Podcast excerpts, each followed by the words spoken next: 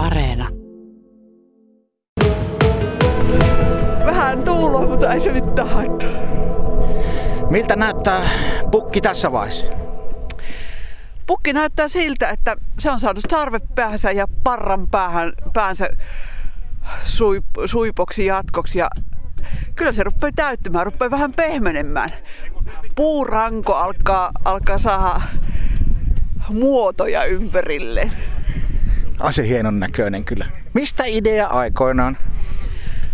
Sitä on vähän vaikea sanoa, miten, se, miten tämmöiset ajatukset syntyy. Jotenkin semmoisena harmaana, loskasena, pimenevänä, synkkänä syyskuun lopun, lokakuun alun päivänä pari vuotta sitten tuolla yhden tuvan pöydän ääressä mietin, että pitäisi tehdä jotain.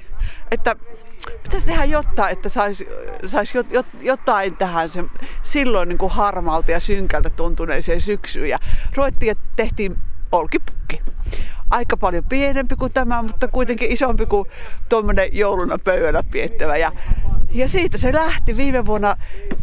Meillä oli iso talkoojoukko jo tässä näitä kyläläisiä ja tänä vuonna on vielä isompi joukko. Ja, ja kolme tästä lähipellolta tehtyä isoa pehkupaalia, pyöräpaalia ja vähän muutakin kuusehavuja ja, ja vähän sahatavaraa. Ja niistä se näyttää syntyvän.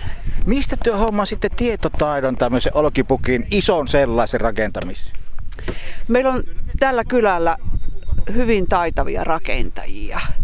Ja alun perin kun sitä ensimmäistä tehtiin, niin se, se tehtiin oikeasti niin kuin omasta päästä ja, ja mietittiin vaan, että se pitää tehdä ilman nauloja ja ilman ruuveja, ilman mitään metalleja sen takia, että me ollaan pellolla, jolla tuotetaan karjan rehua ja silloin tänne ei saa jäädä mitään metalleja.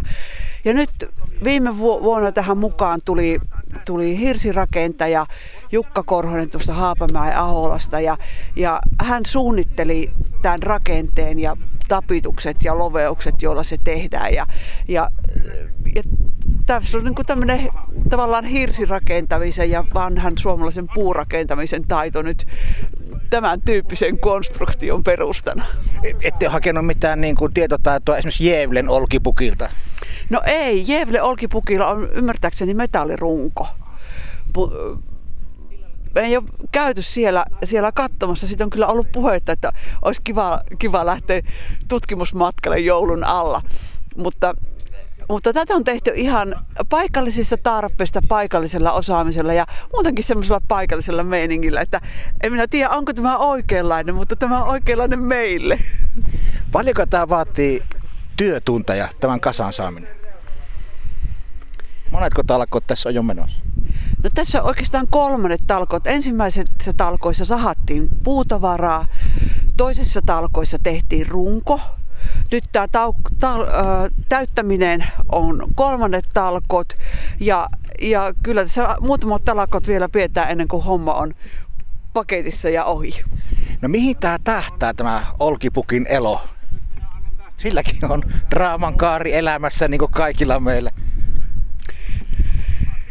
Olkipukin elämän täyttymys on ensinnäkin muistuttaa vanhoista suomalaisista kekriperinteistä, köyriperinteistä, sadonkorjuusta, vuoden, vuoden aikojen ja, ja elämän vaiheiden muuttumisesta ja, ja ihan niin kuin meidän kaikkien muidenkin elämässä, niin lopullinen päätepiste tässä maallisessa taistossa on muuttua tuhkaksi. Ja niin se pukkikin muuttuu. Mutta ennen kuin se muuttuu tuhkaksi, niin se tuottaa paljon iloa ja paljon valoa ja yhdessä olemisen ja yhdessä tekemisen henkeä.